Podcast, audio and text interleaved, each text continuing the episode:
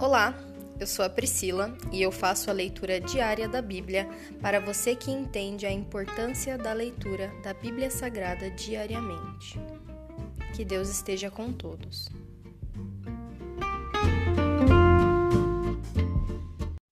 Ouça agora o capítulo 17 do livro de Mateus, a Transfiguração. Seis dias depois, Jesus levou consigo Pedro e os dois irmãos Tiago e João até um monte alto. Enquanto os três observavam, a aparência de Jesus foi transformada de tal modo que seu rosto brilhava como o sol e suas roupas se tornaram brancas como a luz. De repente, Moisés e Elias apareceram e começaram a falar com Jesus. Pedro exclamou: Senhor, é maravilhoso estarmos aqui. Se quiser, farei três tendas uma será sua, uma de Moisés e outra de Elias. Enquanto ele ainda falava, uma nuvem brilhante os cobriu e uma voz que vinha da nuvem disse: Este é meu filho amado, que me dá grande alegria. Ouçam-no. Os discípulos ficaram aterrorizados e caíram com o rosto em terra. Então Jesus veio e os tocou. Levantem-se, disse ele. Não tenham medo. E quando levantaram os olhos, viram apenas Jesus. Enquanto desciam do monte, Jesus lhes ordenou: Não contem a ninguém o que viram até que o filho do homem ressuscite dos mortos. Os discípulos lhe perguntaram: Por que os mestres da lei afirmam que é necessário que Elias volte antes que o Cristo venha? Jesus respondeu: De fato, Elias vem e restaurará tudo. Eu, porém, lhes digo: Elias já veio, mas não o reconheceram e preferiram maltratá-lo. Da mesma forma também farão o filho do homem sofrer. Então os discípulos entenderam que ele estava falando de João Batista. Jesus cura um menino possuído por demônio. Ao pé do monte, uma grande multidão os esperava.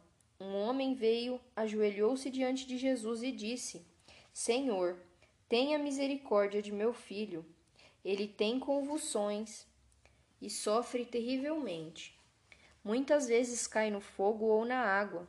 Eu o trouxe a seus discípulos, mas eles não puderam curá-lo. Jesus disse: Geração incrédula e corrompida. Até quando estarei com vocês? Até quando terei de suportá-los? Tragam o menino para cá.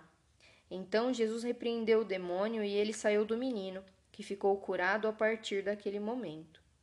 Mais tarde, os discípulos perguntaram a Jesus em particular: Por que não conseguimos expulsar aquele demônio? Porque a sua fé é muito pequena, respondeu Jesus. Eu lhes digo a verdade: se tivessem fé, ainda que do tamanho de uma semente de mostarda, poderiam dizer a este monte: Mova-se daqui para lá, e ele se moveria. Nada seria impossível para vocês, mas essa espécie não sai senão com oração e jejum. Jesus prediz sua morte pela segunda vez. Quando voltaram a se reunir na Galiléia, Jesus lhes disse: O filho do homem será traído e entregue em mãos humanas. Será morto, mas no terceiro dia ele ressuscitará e os discípulos se encheram de tristeza. O pagamento do imposto do templo. Quando Jesus e seus discípulos chegaram a Cafarnaum, os cobradores do imposto do templo abordaram Pedro e lhe perguntaram: Seu mestre não paga o imposto do templo? Sim, paga, respondeu Pedro. Em seguida entrou em casa.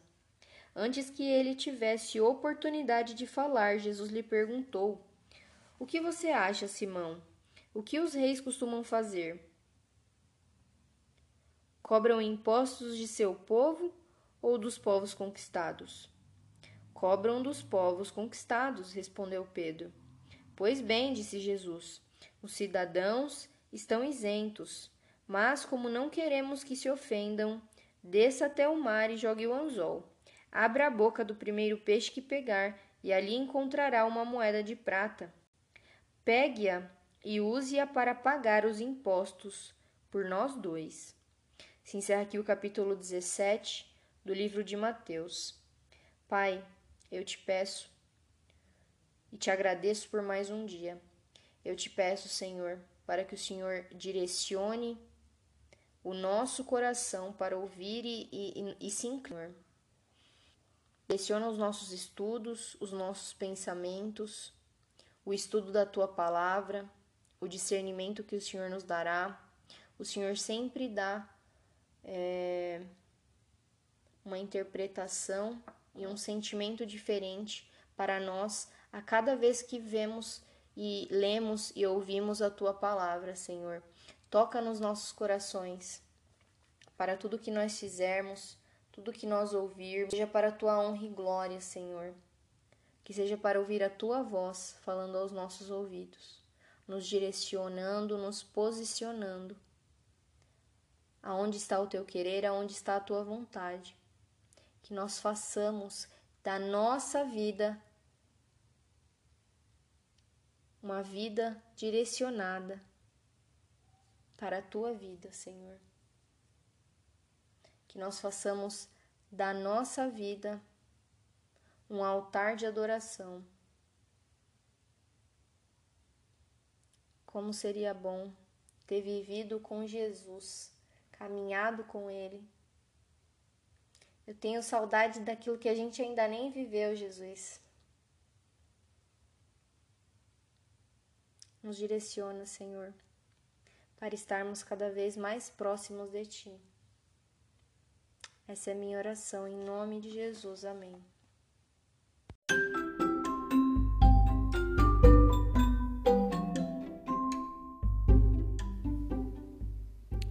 Você acabou de ouvir o Dali Bíblia, o podcast da tua leitura diária da palavra do Senhor.